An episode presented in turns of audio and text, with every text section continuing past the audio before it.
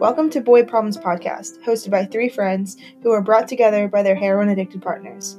We became each other's biggest support through some of life's toughest times. We're not licensed professionals, and nothing in this conversation is professional advice. But we hope our stories offer a glimpse into how these issues weave into our everyday lives. You're not alone, we can all get through it together.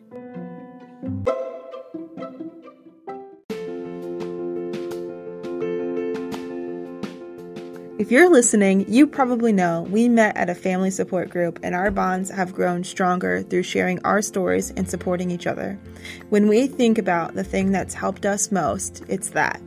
So, we'd like to extend that community to you. If you're feeling like no one understands what you're dealing with, or you're looking for a community of like minded individuals, consider joining us for our virtual support group. For details, visit recovering2.com. We know what you're going through, and we're here to help. We're recovering too. Hi, everyone. Welcome to Boy Problems Podcast. We are very excited. We have an old friend uh, with us today who is so wonderful to share her story um, and her husband, Rick. So, Ashley, welcome to Boy Problems Podcast. Thanks Hello. for being here. Hey, Ashley. Oh, all right. So we met Ashley about mm, five, a little bit more than five years ago, probably. Uh, she was still she was in the same family group as us. I think and it'd be was, like it's almost five years ago because mm-hmm. yeah, yeah, because it was around Christmas time. Oh, okay. okay. Yeah, then yeah. I started going to family meetings. Yeah. So, you know, you're kind of the same age as us, like you are going through some of the same wild stuff as us. So I think we all just kind of uh, connected. Uh, so if you want to go ahead, would you mind maybe tell us a little bit, maybe tell us how you and Rick met? Yeah. So Rick and I met around uh two well, it was the beginning of 2010 uh on match.com uh, which is the place to meet people now anymore. so I forgot, I forgot all this. I'm so excited. I forgot all this. yeah. Uh, so it was Match.com. It was funny. Um, it, because you know you get on there and everybody's like got the shirts or with the pictures with their dogs, you know, and and his first picture was him like kneeling down kind of like near like kneel something like this is my cool like car or something right? Like he's like kneeling oh. down. Oh. but he's like kneeling down next to a server like a tech server like like like it's his pride and joy. And i was like oh this is so beautiful. This guy is so nerdy and so proud so that was that was how we met. So we went um our like first date was at a uh comedy club. I think it was crackers. Hopefully oh, that's around. And yeah. uh he said it was just for our first date because he no matter what i was probably gonna laugh. And that way he just associate the laughing with him. So then it had to been a good date or something. That was his oh. his thought process. So smart. yeah that's yeah. very smart. It makes sense to be yeah. clever you know mm-hmm. so yeah. So that that's kind of how we met and uh he lived on the west side of town. I lived on the east and after i think like six or seven months we had kind of like moved in. He moved in with me because i owned my house and he rented his so that kind of made more sense at the time. And uh yeah. So then we yeah. got married in like thir- 12 2012 so. So then, during this time when you when you guys first met was was Rick an addict at this point or in recovery or was there so he never anything related to addiction as like an addict recovery probably actually until death maybe on the addict part or but mm. um so he um so but he did suffer from PTSD and he did he was pretty open about that early on in the relationship not like first date but it came out he is he is a Air Force veteran, so he was in the Air Force for nine years. Okay. Um, he did. Uh, he was a loadmaster. If you know what that is, but uh, I didn't know much what that is. Basically, they just make sure the load is good on the on the airplane. But uh, oh. so, but he did a lot of missions with Joint Force stuff. So he did stuff with the Navy and the Army, and like they would have troops, and they would did a lot of humanitarian stuff, and so he got to see a lot of stuff that maybe some people don't get to see. Um, so he, um, and, and he lost a few friends and, and, and lost mm-hmm. people, um, close to him. So he did suffer from PTSD because of that. So that was probably the only thing that like maybe I would know early on. Other than that, like we were just, you know, we like to drink, we like to party. Um, you know, we were in our, you know, mid 20s early mm-hmm. 20s you know kind of kind of that era you know right out mm-hmm. of college um just that was the norm right you go out and get hammered on the weekends and yep you know yep. sounds familiar and then ashley you're a veteran too right yes. now did you guys yeah, have uh, was that like a common way, bond? Okay. Yeah, it was a common bond, but we did not meet through that way. I actually said I wouldn't date a military guy um because I find them usually annoying um but uh they're usually a little full of themselves but uh but he was a geek you know so it was it worked out um so yeah and at that point he wasn't doing anything with the military when i met him he was working for an it company so he was a, actually president of an it company at that time so oh, it's a very small company it sounds it sounds awesome but it was small like four employees you know yeah Awesome. I mean, so can you um you've alluded to that Rick has since passed away. Yeah. Um so can you tell us like maybe a little bit um cuz you guys had a child together, right? Yes. Yes. We have two. Yes. Two kids. Mm-hmm, two. So um yeah, so what, what was the question though? I guess, I guess maybe we can maybe start with like where did the addiction start? Or like in your perspective at least like where did you start seeing signs and how you know was it affecting like your relationship dynamic and family and things like that? Yeah. So i guess i we i guess together noticed some alcohol issues um at first. And those would be um, where he would lose like whole next days. You know, I think we all had that hangover from Saturday night and you lose most of Sunday or, or, or, you know, stuff like that. But this would be like we wouldn't be drinking together and he would lose like the whole next day and that would become like at least once or twice a week or so. You know like it would start to get to the point where i'm having to take over a lot of duties around the house just because he wasn't doing things um and and then just be like kind of lazy and just sleep through the day the next day. So uh, there was a lot of strain there and so i was like dude you can't do that or you know like t- trying to talk about it and i just get more frustrated not really getting a good like he'd say he'd get better and it'd get better for a couple weeks and then it'd go back to it and so it was like that that cycle a cycle that we all know about now but like it would just it would be that cycle and just trying to so we realized that and so we did try to get some help or actually you know i was thinking about this last night I would get so angry that he would not help or he would lose all days and not participate in the, the drinking and I kept fighting like trying not to have alcohol in the house. I got so angry. I started to have anger issues hmm. where. I would like even getting angry at the kids and like would worry that I was going to hurt them or like her and, and I never hit anybody. Um, maybe thrown the occasional pillow. Um, but uh but I was like I'd get so overwhelmed I'd have to go in the other room and literally scream. Mm-hmm. And mm-hmm. and was like this is not normal. Like I I felt out of control. And so I went to go talk to someone using like uh, my my works EAP system. Um, and so I went to talk to someone about my anger issues. And I had a little bit of anger issues when I was a kid when my parents got divorced or, you know, just small things. And so I was okay going to talk to someone.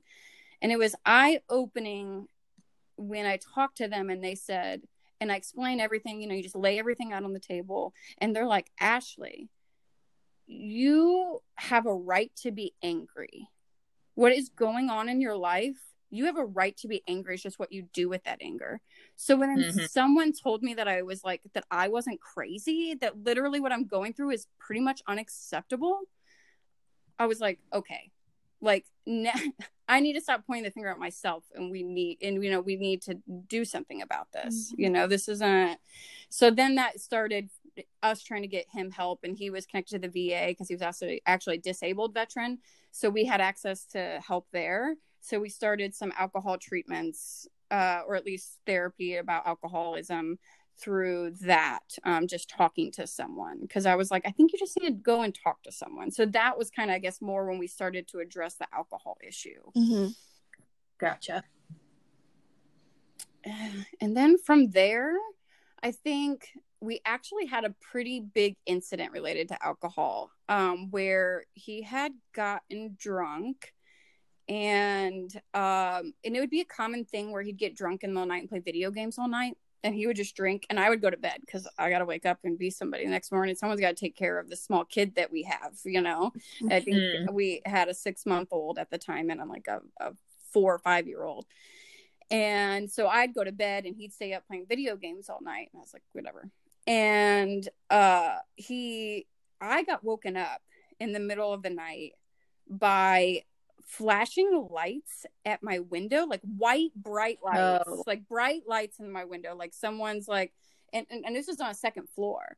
And I heard, then I heard him come upstairs and open up our gun safe. That's alarming. Yeah. So I was, I was pretty scared. So I kind of, but I didn't move, you know, like I got bright lights. Like I, I, I have enough training. I wasn't like, oh my God, what's going on? like I didn't, I didn't do that. So I just didn't move. And I was just kind of observing what was going on and he had he had even like cocked the gun and stood by the front door and then i hear our front door open and i hear it's police come downstairs with your hands up what? and i was like oh because at first i'm thinking maybe there actually is something kind of bad happening you know like that we need to protect our family but then when i yeah. heard that i was like uh uh uh like and so i kind What's of sat happening? up and i saw him and he was kind of like perched by the front door if that makes or by the our bedroom door. And so i don't know how else to describe it when it, but you could tell he was ready for something. Like he was preparing for a showdown. Let's just say that. It was insane. So when i realized and heard it and i felt like sane enough i was like rick you need to go downstairs. Like you you need to go downstairs. And so he did. He like he turned his basically turned the guns upside down go downstairs and surrendered himself. And then i'm sitting there and i have both of my kids were in the same bedroom at the same time at that time because my daughter liked to sleep near her brother you know so she'd sleep on the floor while he was in the crib. And so they were in the same bedroom but then i'm like oh my gosh these police are going to search our whole house you know? And i'm like i can't be just sitting up here in the bedroom in the dark you know like that's the worst thing that could happen right now. So i you know like braless and like shorts in the middle of winter like go cr- like walking downstairs and um, put my hands up. And i mean sure enough i mean they put him in handcuffs they put me in handcuffs they searched the whole house um, so during this time, were you just also like, why is this yeah. happening? Because you had no idea like no what idea. led them to being there, right? No idea why he was this was happening. So it ended up being he was acting kind of really weird and out of it. Um, but I didn't know if he was having an episode. So because of the PTSD, right? Mm. So I was like, is he like he would sleepwalk he would have nightmares he would think things were there that weren't there. I mean he had like all the symptoms. You read the book he had it we dealt with it. So i was like but you know um oh you know and at this time he wasn't supposed he this is the time we were limiting alcohol. Like you could only have three or four beers in the house mm-hmm. right? Mm-hmm. yeah. So i was like well he can't be drunk.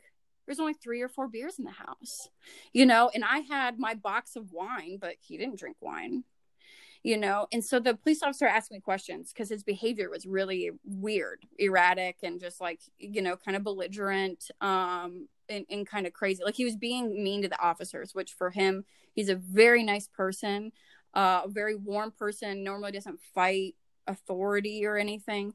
So it was odd. And he would barely look at me or like tell me what to do or not do um and so it was very odd. And so i was like well no he can't be drunk. You know it's only four beers. And i was like well i did have my box of wine but he wouldn't have drank beer and then the wine you know. And then they pick up the box of wine. It was 100% empty. Oh. And it was full. Yeah. So i was like really? What the? Like so it kind of like I guess clicked that that's what had happened.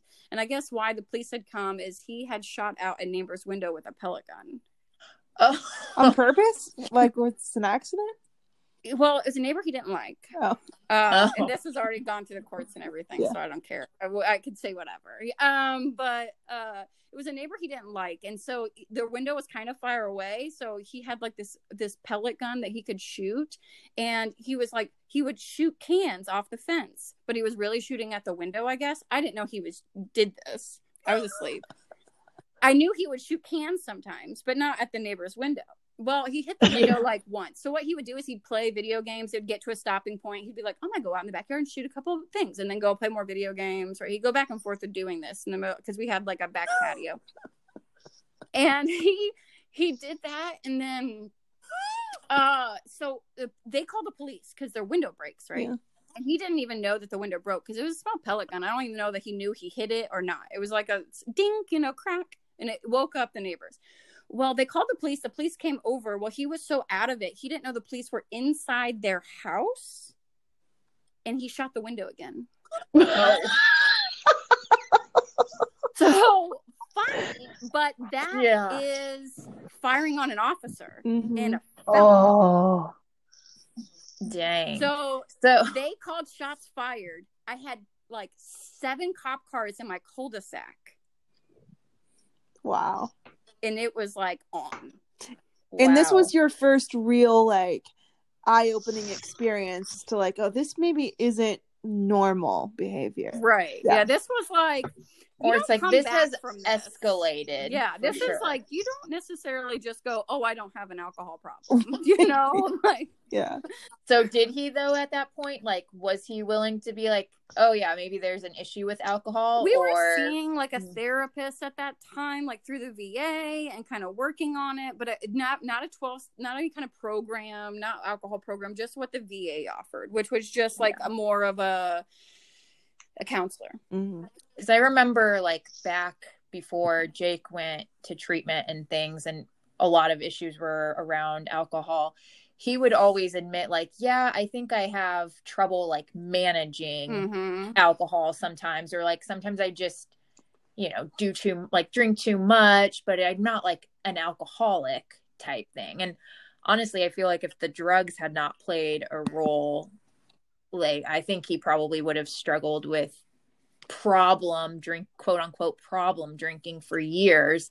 And it would have taken him a long time to admit like oh alcohol is actually a problem. And just like the drugs and everything with drug addiction sped that up for him. But yeah. that was something we dealt with a lot where it's like i don't know if this is normal but it wasn't like he was waking up and drinking and drinking all day and going to bed drinking and I don't know, my view of yeah. what an alcoholic was was yeah, and you sometimes it started with you drinking together. Like I'm drinking, mm-hmm. you know, we're having drinks, and then I'm just like, well, I'm just tired. I want to go to bed, and then, but you know, things like that happen you know i'm like yeah you know then like, it escalates yeah it escalates or you lose all day and then things become unfair just in the relationship and it was like okay this isn't mm-hmm. you know good and then you know some of it was the sympathy for him because i knew he had a lot of nightmares so he would drink to try to get rid of them you know and i think mm-hmm. you can relate to that idea of oh i'm stressed mm-hmm. you know it, having a drink makes you feel a little better you know? It doesn't make me an alcoholic mm-hmm. but you know so it's like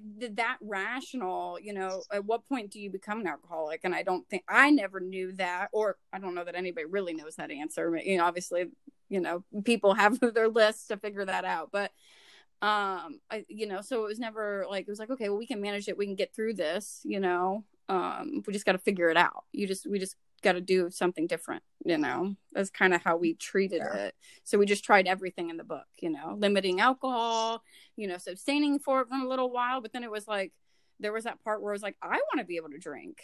like, why do can't I drink because you can't drink? Mm-hmm.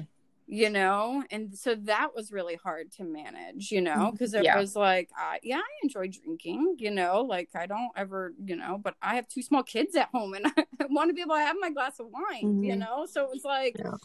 it was that struggle you know to understand what that was at that time so for sure yeah so so at what point i was gonna ask i don't know or Alex, did, I was just going to ask at what point drugs came in the picture, but if do you have a follow up question on the drinking? My question is along the same thing.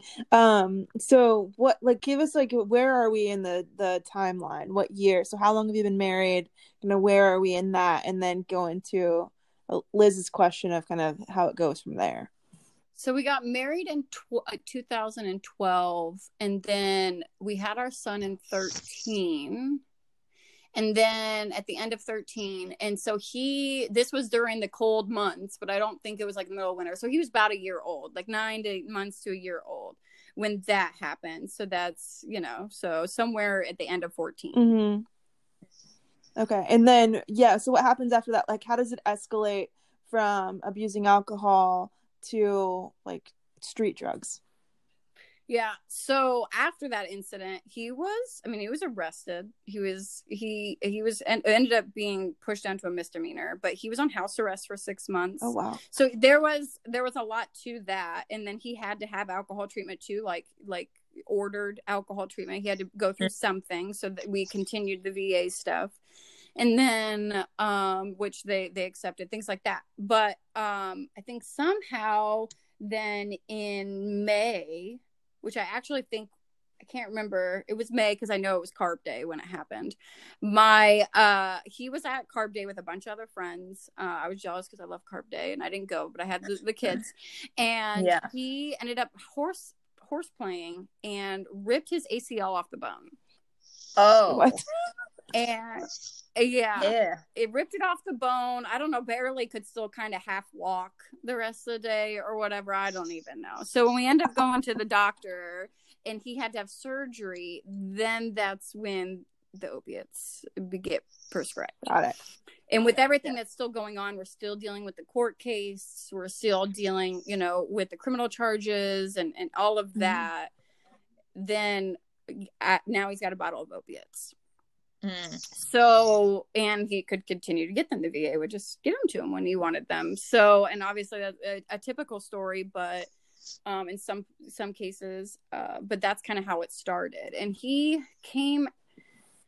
So he was on those for a while, and then he um, came. I think he actually opened up to my aunt my aunt is uh she was a cocaine addict or is i guess is the way they'll say it so and so but she's in recovery for oh gosh she's 16 years now now oh, wow Good for uh, her. but so at that time she had already had like a decade in so he opened up to her because she would come and visit us. She lives in Florida. She'd come and visit like two or three times a year. And she always goes to a meeting almost every day, you know, still, even today.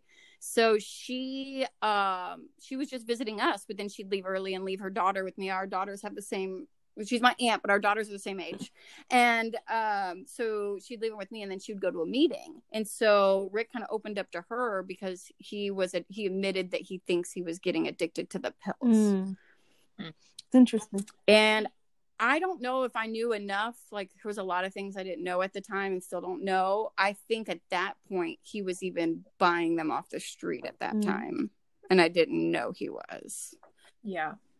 So, because I think the VA started running out, things started running out. He just couldn't get them, um, and he started buying them. So, I think around that time. So, I think he started to go to some meetings, but I don't know my aunt wasn't like, oh, I could take you under my wing because she lived in Florida. So, and then I didn't know enough about any of that to be like, okay, well, stop buying them. Maybe we just need to go talk to the VA about, you know, some kind of pain therapy treatment, you know, like to make sure, you know, that that was the reason. Um, so that was kind of, I guess, the first sign. And I don't remember timeline where that was. Did it happen pretty quickly though? Like, was he going from the prescription to then buying them on the street pretty fast or did that take a while?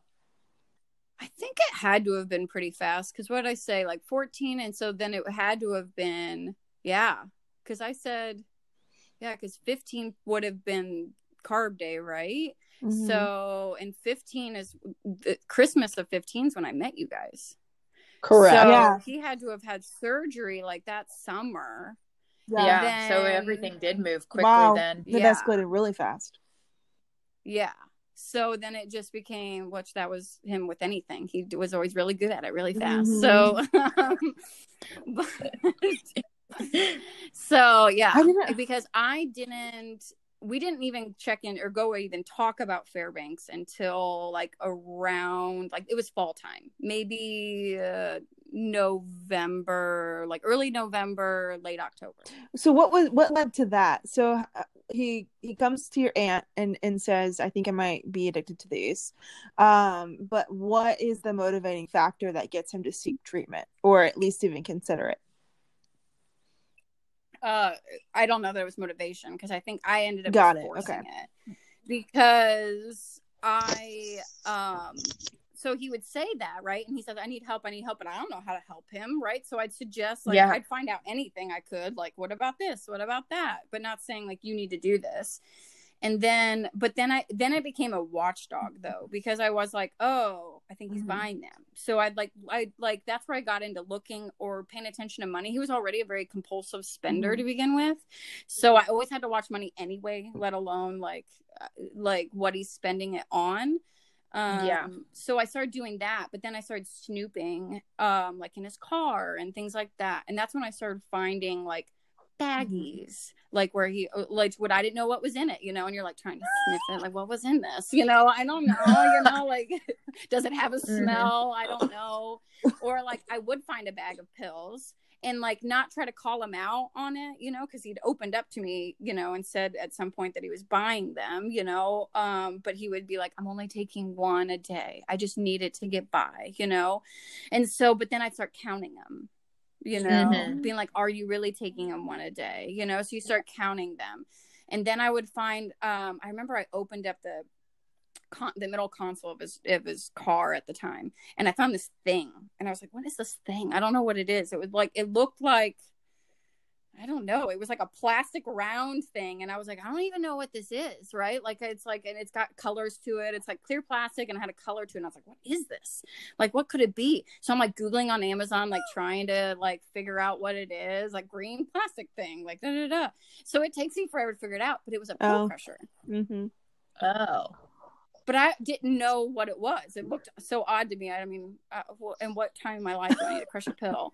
And so maybe when I was trying to like take aspirin as a kid or something, my mom couldn't give it to me, but we just did it with a spoon, you know, like.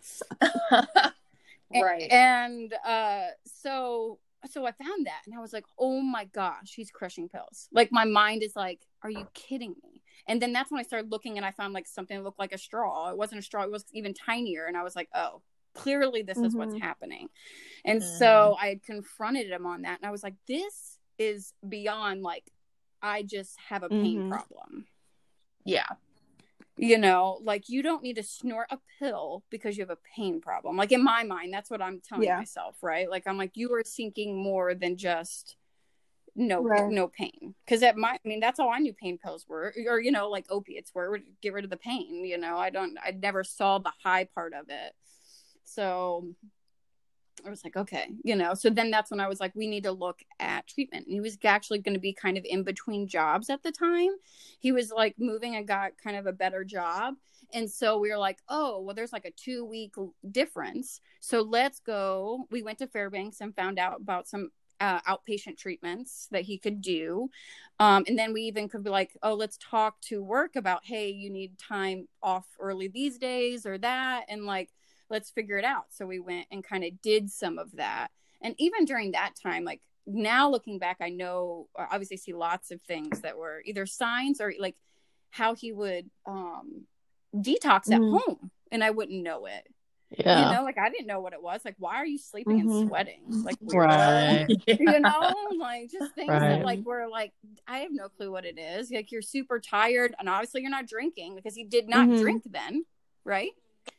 And so it's like, why are you sweaty and gross? Like, why do you keep getting sick? You know, why do you, you know, like it didn't make sense to me. I'm like, you just need to take care of yourself. Like, mm-hmm. gross, mm-hmm. you know, like, but it was totally like him. And I don't know, and maybe in his way trying to stop taking the pills and he's like detoxing, or maybe he re- ran out of money, or I could, he couldn't figure yeah. out how to get any more I was money. About to say, he's probably withdrawing because he was out of, out of the stuff. Yeah, you know, so, um, so yeah, so then we did the outpatient thing, which I think came with the drug testing and all of that. Um, he kind of made a friend group and um, did some of that, and, and even we we invited them over, like into our house. You know, like I'm just like, yeah, come over. You know, a couple of them after they go to all their meetings and have to do the thirty and thirty.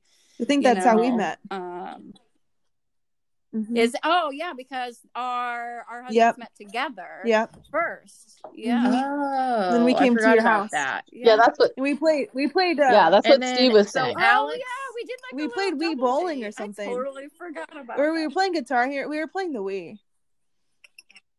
Mm-hmm. Oh yeah! Oh my yeah. gosh, I forgot yeah. about that.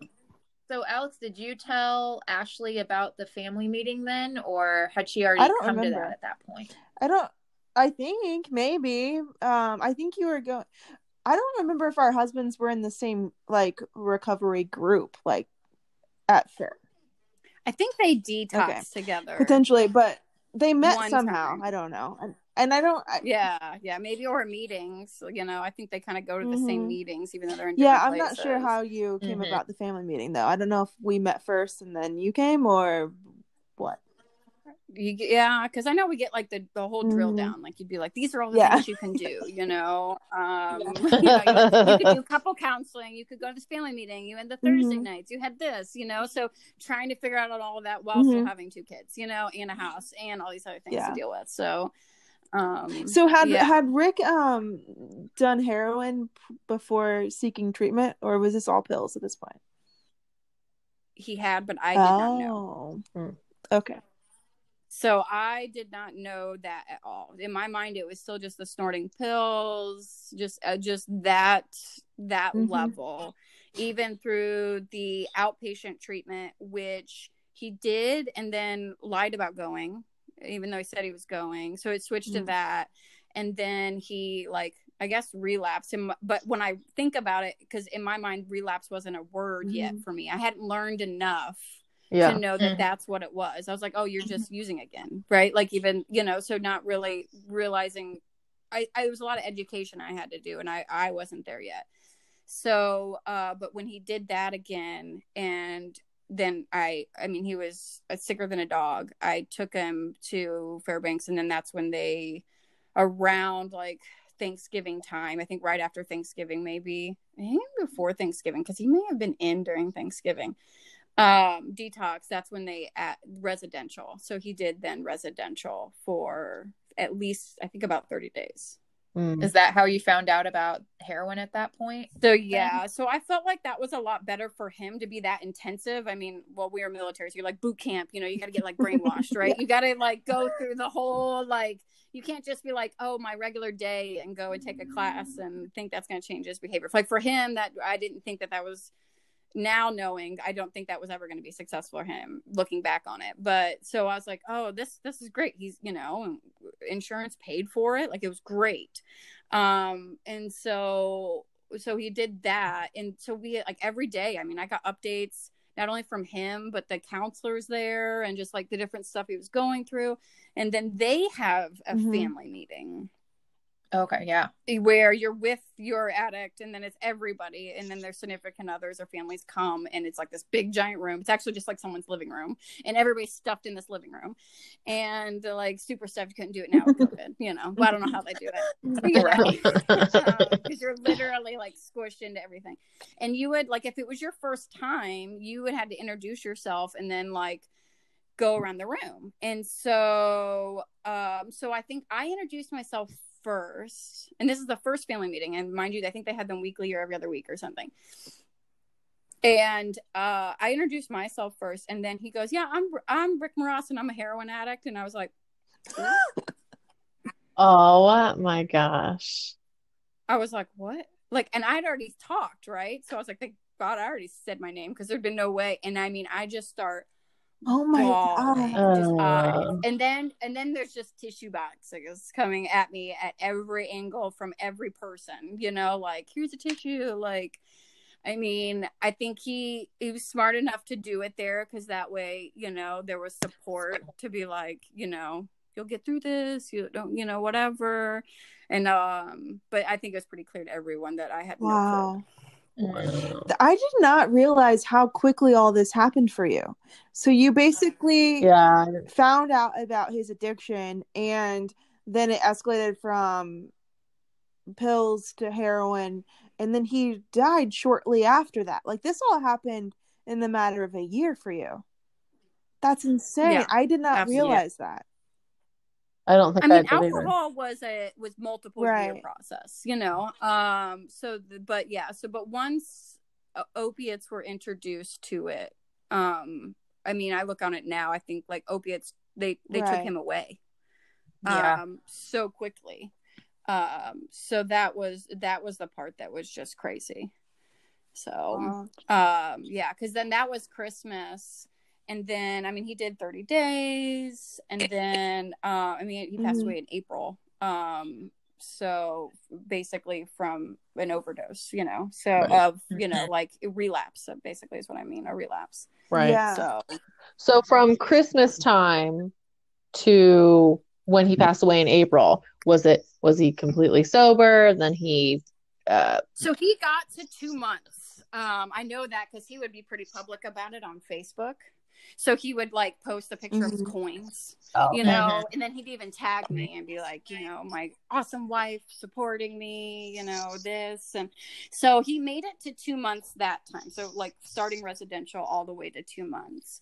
Um, but he didn't stay in residential for two months. I think it was like maybe a little bit shy than 30 days or around 30 days. We had to kind of fight with insurance company to do it that long Yeah. um which they recommended that he stay in it longer but they you know how insurance company was i mean and to that point when you talk about how fast it was i guess there was an exercise that they do at, at where there he was that they had to map out his like addiction or his substance abuse issues and like or and as everything kind of going on in his life and i remember he used to brag about it which is kind of crazy that he the counselors said because there was multiple in that room at the time they said that he had the most turbulent timeline out of anybody they'd ever seen like he bragged Mhm. about it like he thought like in a way that was just like like an i don't know an accomplishment and, I, and it's hard to say because he Mhm. wasn't like proud but it was like that was that was just kind of the way he was in military i want to go Mhm. to the extreme and it's Mhm. awesome that i'm the best at it you know like Mhm. kind of just that i don't know what i call it like a superman complex like Mhm. nothing can bring me down you know Mhm. kind of Yeah. thing Yeah.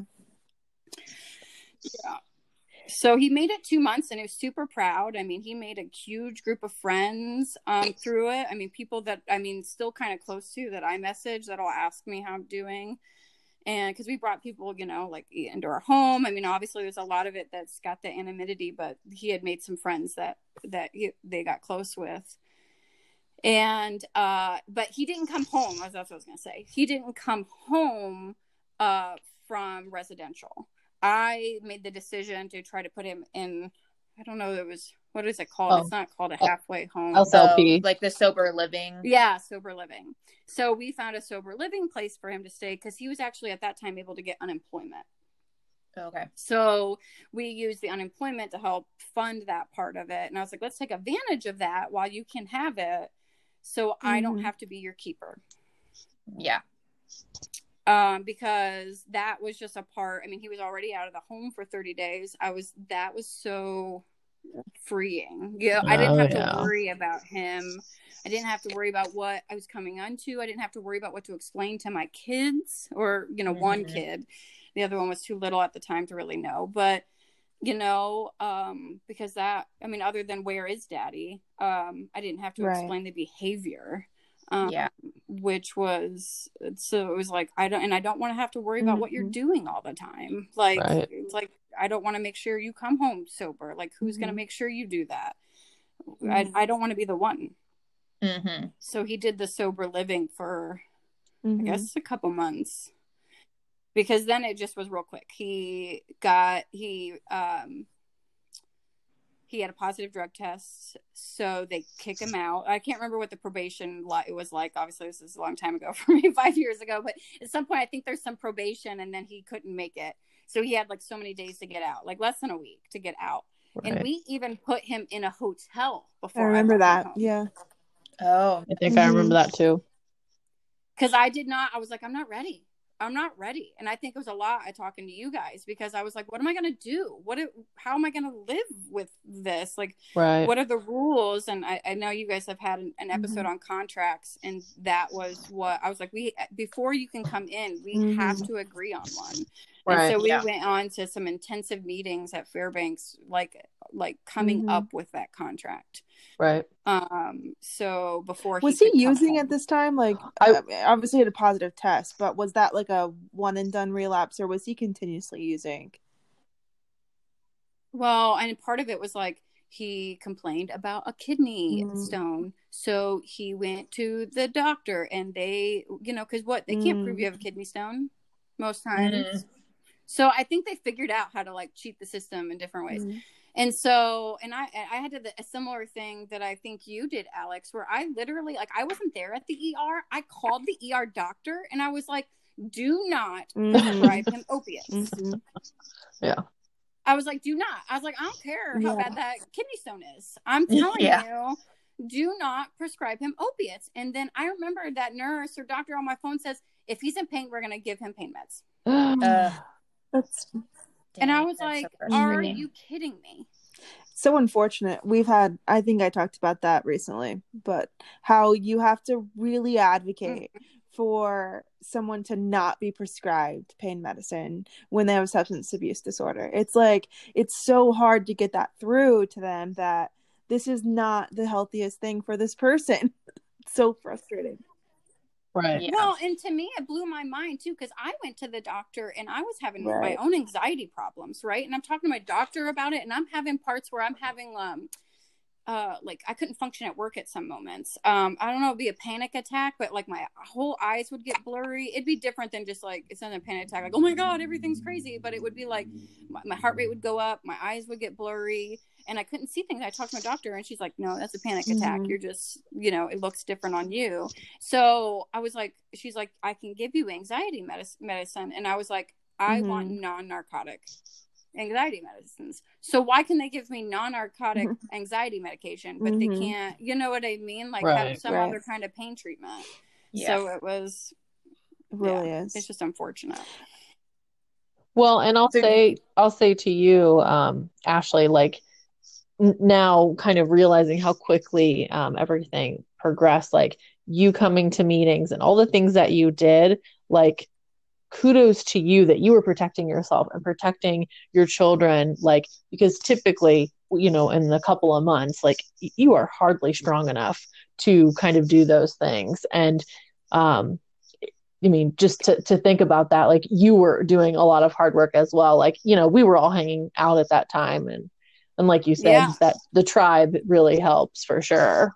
Yeah i was pretty devoted to understanding um and i think that's a big part of it too is realizing how sick i was. Yep. Um i was pretty sick. Um mm-hmm. i mean that cycle of whatever you want to call it codependency narcissism i mean it was all there um and those are all words that before any of that happened to me i was like i don't want I, those words are never associated with me. Like no those are ugly words. Like those are weak people. And not and, and now knowing what those are and then seeing society like it was like it's not that way. It's it's it was different. And understanding and learning about what those are and what they mean and how sick i was how wound up into the cycle i was Mm-hmm. I mean, mm-hmm. even after he passed away, I was wound in that cycle. Um, you know, even after I started to try to date, I was wound up in that cycle. Like I'd catch like and you start to catch it, but it would be like crazy. It would be like, whoa. You start mm-hmm. to want trouble where there isn't any, you know, because you were used to it. They would get mm-hmm. you in that mm-hmm. cycle of I'm gonna build I'm gonna I'm gonna build you up and tear you down so you're not looking at what I'm doing over here, you know? And it was and that was normal. Um yeah. and they don't consciously do it, but it was mm-hmm. it was a cycle. So yeah, it's like well, it's like a mechanism that they kind of have to rely on in order to continue like their drug use and and things. They have to protect that. Um and then you're it just becomes so ingrained, like you were saying, a pattern and so, mm-hmm. even with a lot of work and times, it's so easy to fall back into those patterns if you're, even when you're past, like, you know, like you said, even after Rick died, still catching yourself going through those things. Yeah. I mean, because control was a big one that I wanted to do. And I realized like halfway through his treatment that that was mm-hmm. me being sick uh, you know yeah. like how is that like it, like how is that me being sick i'm like i'm just trying to uh mm-hmm. you know make everything right you know yeah and you're like no that's mm-hmm. me being sick like those are statements you know and it was just crazy i think one of the most eye-opening things i think somebody said to us and repeated over and over again is you did the sanest thing in the mm. most insane moment you know so mm-hmm. you know looking back just realizing that even as you go through life now you know like whatever decision you made it was because things were going insane and you that mm-hmm. was the mm-hmm. most rational thing that came to you, right. you know, at that moment so right it kind of helps me get through those moments right. okay i did that then yeah. now i know right you know? right yeah so then he moves back home moves back home right yes mm-hmm and things were okay i mean I was at being his keeper, you know, like watching. I mean, he just relapsed, so it was everything was still fresh, but we didn't have like options. And there were been up there was episodes, you know, where I was questioning again, like, are you using like and he would be like no i'm just having a panic attack or this and that i mean i did things i mean i'd even record him mm-hmm. to be like i'm gonna show this one later you know like you know what is this and he he was just so good still at manipulating what i was seeing you know yeah and so there would just be things like that so i just always went back to the paper the contract you know like yeah. okay well he's not breaking any of the rules you know da, da, da. he's not this or that and there'd be times i still call his sponsor you know to be like i think something's going on you know like i don't know what it is talk to him you know um but i mean looking back on it now there was several times he was still i mean he was still using probably every yeah. day. Mm. you know i mean there was there was just insane moments that I would that I think I just wanted it not to be true because he was in my house that I just totally ignored it. I mean, there was a moment that I mean just brought tears to, and it still does. It's one of the like I think there's moments now that still like haunt me. Mm-hmm. And like one of them was he went into the bathroom or downstairs bathroom and he was in there like too long, like, you know, maybe taking a deuce or something, you know, like what are you doing in there? yeah. But you know, but you're like, uh uh-uh, you know, are you doing drugs? Because, you know, like where else are you gonna go? And so, you know, you kind of go up to the door and listen, you know, to be like, you know, what are they doing? Because you want to give them their space, you don't want to mm-hmm. over whatever, but I but I want to know. I want to know.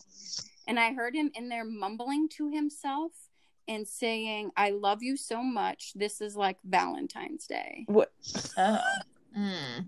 Who like, I don't know. I I don't. At that time, I was like, wait a minute, is he like cheating on me? Is he did this or that? I mean, looking back on it now, I'm sure he was like shooting heroin mm-hmm. into his mm-hmm. veins when he's saying it. You know, like because mm-hmm. it is. I mean, it's like the other woman. Yeah. You know. Um. So it was yeah. just like that's so gross. You know, like, but it was like in my brain like it's still oh it's like gosh. i could take myself to that moment yeah so know? I don't want to spend. Too, I, I mean, I obviously like. Okay, so how long after that until like the the day happens, like the overdose days? Days, because he only stayed with me Got for it. like I mean 10, 14 days. Oh, lived in yeah. right. Yeah, it was not very long. Mm-hmm. Um, so he broke the contract pretty quickly. And one of the things he broke the contract was mm-hmm. um, if anything got stolen or mm-hmm. like or eh, missing, things are missing. Yeah. Um, so my phone went missing, which I was switching to be on my work phone all the time. So I got rid of my iPhone and we were going to sell it. Well, it just went to business. It just went missing. Mm. And then he's like, no, I already took it. I already took it to Verizon or I don't remember where we went. I already took it and they already gave us the money back. It'll be a credit on the account. And I was like, okay, where's the receipt? Mm-hmm. And that was in our contract. You had to provide receipts. If there was going to be things that you mm-hmm. just think you know you can go and do you got to be able to provide a receipt. And i mean reasonable. And he's like oh i don't have it. I don't know where it went. Okay well that's fine. You know what? We'll go tomorrow morning and we'll go. We'll go there and talk to them to make sure it worked because i log in the account i can't mm-hmm. see anything. Yeah. We'll just go. You know? And, and i just did like I, I won't even go to work tomorrow. You know? We'll just go. So we wake up in the morning we get the kids off where they need to go and uh, I had already gotten ready, you know, and he took a while to get ready. And I was sitting downstairs, and you know how like I always think of like there's there's sounds that happen mm-hmm. that you recognize. And like, you know, you can think about like my mom waking mm-hmm. up in mm-hmm. the morning, I'd always hear the cabinet door open, the, you know, taking the coffee cup out, the the way that sounds, you know, the order of things. So I hear he had a um, an armoire with his clothes in it. I heard that open before he went in the shower. And he wasn't one to like lay out his clothes before he got in the shower. Like it wasn't like that. It was always you heard that noise mm-hmm. when he got out of the shower to put his clothes on. And I'm like, well, that's kind of odd. Why would you open? Why? Like it would be like, you know, we lived together for years. Like, you know, like I know what routine you have and and so I was like, okay. So he went in the shower. I ran upstairs, and I was like, why was he in his armoire? Mm-hmm. You know, and being all snoop snoopy. And I go through, and it didn't take me long. I flipped up like some undershirts, and in, under the undershirts was a bag of heroin, a spoon. oh.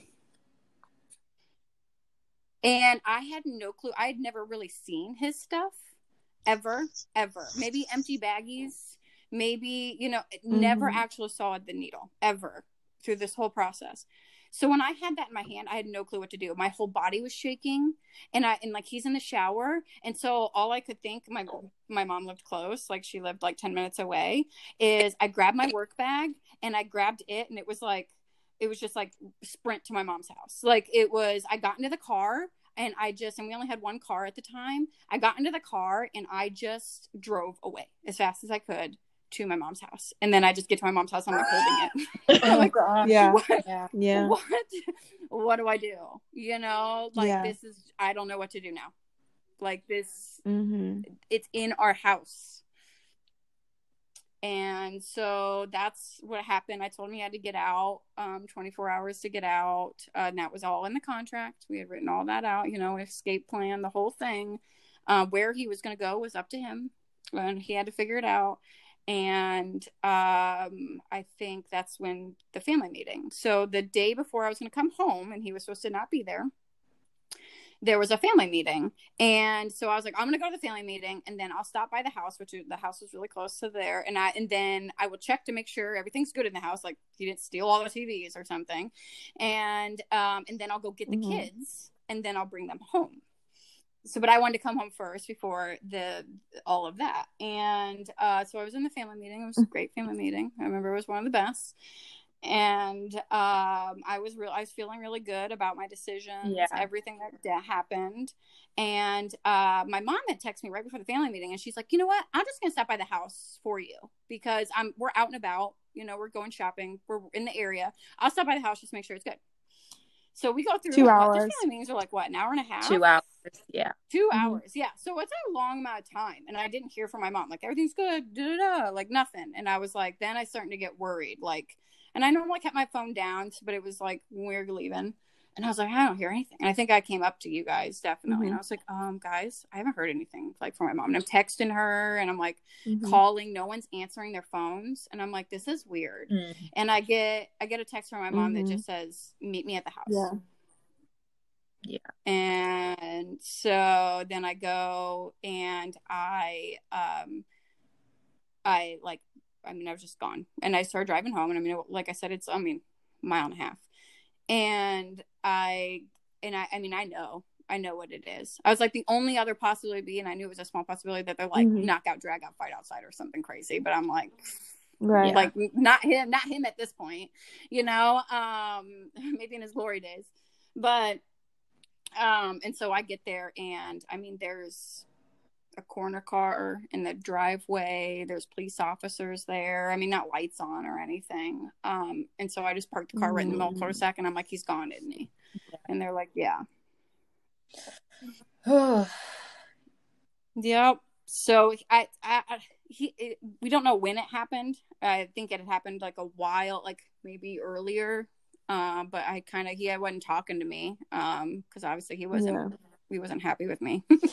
wow. So, well, thank you for sharing all of yeah. that. Number one, um, that I think it's super helpful to hear like a different way this can all go, and um i just think that i mean i'm just super proud to know you and like to have been like supporting you through all that and like i think you just did a really good job of you know taking care of yourself always like prioritizing yourself and that's something that's really hard to do and you just did it immediately. It was very natural to you to take care of yourself and your kids. Um but to that i would love to know just kind of like where are you now? Like how have you what has your healing process been like? Obviously like even though it was super fast and you weren't living with this for like a decade but this was a hugely chaotic and traumatic time how like what what has life been like for you after all of that and you know what work have you done Oh, I mean, it's crazy. I mean, I'm really thankful for the work I did even during recovery. Like I said, I felt like I was in recovery. So I learned so much mm-hmm. that I take every day now, you know, like reflection, just just time for me, time for all of that. Like I just never did that. So I do that now. Mm-hmm. I think that's important even for my kids to see them to see their parents take care of themselves, like to see me take care of myself is important when right. they're like when I, yeah, like 100% when i'm like no i need my quiet meditation time or i turn my you know my lights to some dark mm-hmm. color so i can just hang out in the quiet you know like no it's me time you i'm like go set a timer for 30 minutes and you can come back after me time okay yeah. like yeah. just things like that um for them or just enjoying things like uh, mm-hmm. i enjoy like gaming now like role-playing games not like mm-hmm. like the nerdy dungeons and dragons version that sounds yeah. weird i just say role-playing games if you guys don't know yeah so i enjoy that now um and so and so it's like learning activities that are fun i mean yeah i might still drink during them um but it's right. different it's not just going out and partying at a bar mm-hmm. um you know and and i've been able to play some of those yeah. games with my kids now they're getting old enough um and they enjoy it so i mean life's been great as far as initially it was it was crazy just understanding what what i wanted um and I got to choose what I wanted. That was just so bizarre and understanding that. Um, and I think everybody was great and not being like, mm-hmm. you have to do this now. Mm-hmm. Um, you can't do this. Um, a lot of people are just like, you know, do what you want to do. Like, do you keep the house? Do you, you know, like all these decisions I had to make um and i was pretty stubborn about some of them like i'm gonna keep the house mm-hmm. no matter mm-hmm. what you know like i don't care and, and just things like that but even then going back to dating um i did pretty quickly and probably got judgment i don't care um but a lot of that had to do with there the, it was a year right. of no dating you wasn't know? exactly like, a relationship yeah um i yeah. was a wife yeah i was a wife but mm-hmm. there there i wasn't a lover you yeah. know um so there was some right. of that that i wanted right. i just wanted attention you know you know even my daughter at the time because she was eight i think uh, by then i started dating she would make fun of me because i'd always have a boyfriend every like three months you know you know she'd be like you want to get a boyfriend like every three months i'm like i just want the attention right. i don't want to be yeah. married you know so um so i did that for a while and mm-hmm. um until i was ready you know then it was mm-hmm. like okay now i seriously want to date again um so that took some time mm-hmm. um before i was ready for that um I, I don't know how long i've been with oh, my wow, boyfriend now for that. almost That's three awesome. years oh, so. wow. yeah yeah so he's put up with me for that long but even now like there's so much like it, it, relationships are different. I think a lot of people talk about like the what a disney relationship is um and how that doesn't mm-hmm. exist. Like you're not gonna get married and be married forever and then have this little happy little family and this and that. Like we we're strong believers of not that. Like even though we've again mm-hmm. been together for three years we don't live together. Um you know we really have no plans to living together in mm-hmm. the short term because we we mm-hmm. like dating yeah you know, and we he has kids, I have kids. Um, so there's some of you know, and, and then mixed families is also chaotic. That sounds more chaotic than dealing with an addict husband. So yeah, I, I don't know, That's dealing with two something. other teenagers. Yeah, dealing with other two other teenagers that aren't mine, you know, like I don't know um so yeah. uh so but like having that freedom you know he he says a lot of things to me like he's like your happiness mm-hmm. is your responsibility which i like you know um because if mm-hmm. there's something about him not happy with I, I have to tell him he can't i can't play the whole mm-hmm. like you mm-hmm. can't guess why I'm, mm-hmm. I'm mad at you you know like just a lot of just building on communication which has just been huge just how better can we communicate and act mm-hmm. like i say act like adults but you know like being able to be a good partner um, no matter what you do. I think that's the thing with age, you know, um, starting to learn how to communicate. Yeah. Well, and looking back in, you know, the past relationship, and you referenced this earlier, like patterns that you were in that now you know are unhealthy and so being able to like make sure that you're you're doing something different because you want different results that makes sense. Mm-hmm. And the whole expectations thing is big for me. I have to watch my expectations of I expect people to do certain things at certain times and if they don't do it then I get angry um and expecting them to know why i'm angry mm-hmm. so that like i still have to work on and i think is a big part of that that codependency and that that cycle um of going you should know why i'm upset or you know like this, you why would you do that like you, that makes me upset versus talking about why it makes me upset and what I would like mm-hmm. them to do. You know, just talking through it versus just getting mad about something yeah. they don't know why. Right. Um, I have a question. So you mentioned this, you know, the day that Rick died, the the family group that we were in and it being a good mm-hmm. group and I do remember us all talking about like you telling us that you mm-hmm. were following the contract and had asked him to leave because he broke the contract and everybody, you know, was very supportive of that and was like you're doing exactly what you should be doing based on everything you've agreed on like he knew what he agreed to like these are the consequences. Um but i'm w- even with knowing that like afterwards how did you deal with like just feelings of you know just processing like were there issues of guilt? And if so like how did you overcome that? Or was it something that you felt at peace like i know i made the right decision? And just like how did you navigate I guess the emotional side of it.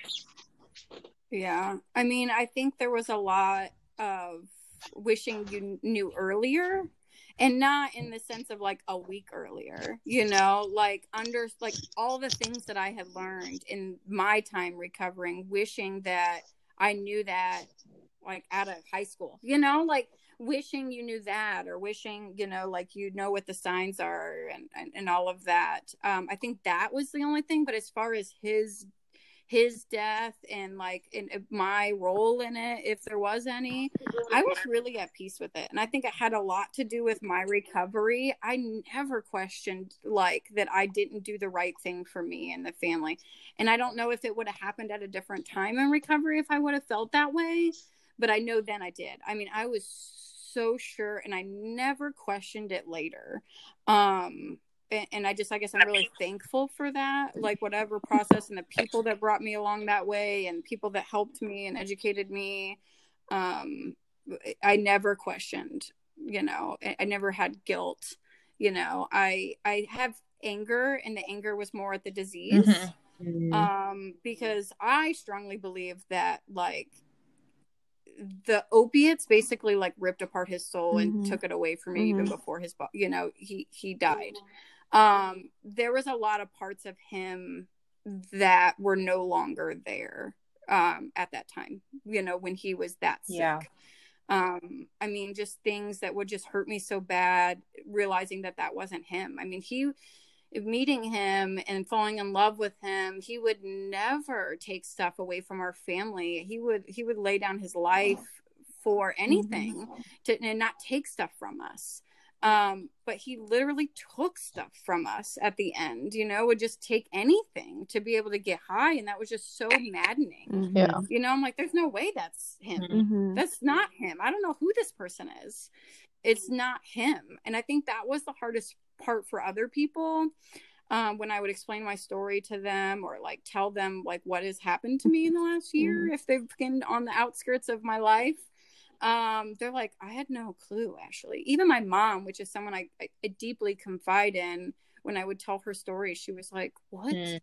like you had you were doing you were dealing with that? Like just the episodes of staying up all night or the the cold sweats in the bed and like just just all of that or the ups and downs in the middle of the night you know having to go through his phone and like taking literally snaps of conversations with his mm-hmm. dealer to confront him in the next morning you know? Like yeah. just the, all that chaos that you're just like you don't want to share that with everyone right. you know? And or do they understand you know because then they they don't understand the the addiction either and and so they're just mm-hmm. like well you just need to kick him out you know you just need to do this mm-hmm. and you're like well that's not going to help anything so true um yeah.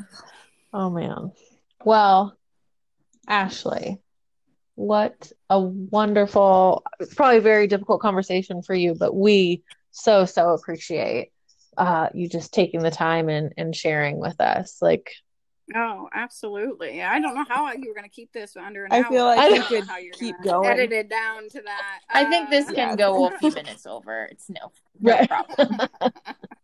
Well, thank you again. Yeah.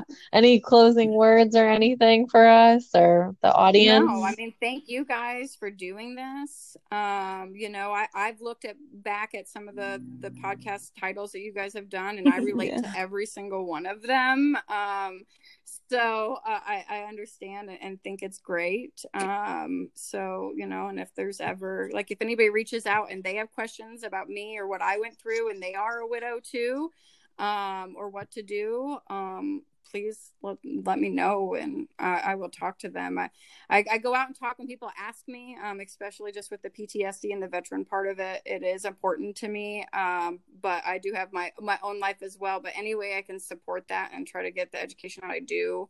Um, I've even talked to some congressmen and trying to get better funding. I mean, I think better education in our healthcare, let alone just yeah but veterans it's really yeah. bad um just just it's night and day um what's private and public but um yeah yeah so, thanks yeah, for offering that i thank you guys that's really nice and because i think we all know how important connecting with other people going through some similar situations is so we will. Oh, sure it was huge to me to have you guys was huge. I mean, I know I looked at a lot of podcasts and I found that very um, therapeutic because it gets it's just whoever's listening is just sitting in a room listening to them and it's just us and them mm-hmm. and they don't mm-hmm. have to worry about the rest of the world looking mm-hmm. on them, um, which is great. And I know I did that, but even having you guys in the small group, there there isn't a lot of um, significant others. You know, we were yeah. surrounded by parents, right? Um, in most meetings, um, so it was it was I definitely held on tight to you guys oh, through the chaos. It was so great so. to catch up yeah. with you. Wonderful. Thank you again. Yeah. Yeah. Yeah. All right, everyone. Thank you for listening to Boy Problems Podcast. Uh, if you have any questions or anything you want to say to us, hello at boyproblemspod.com and keep coming back.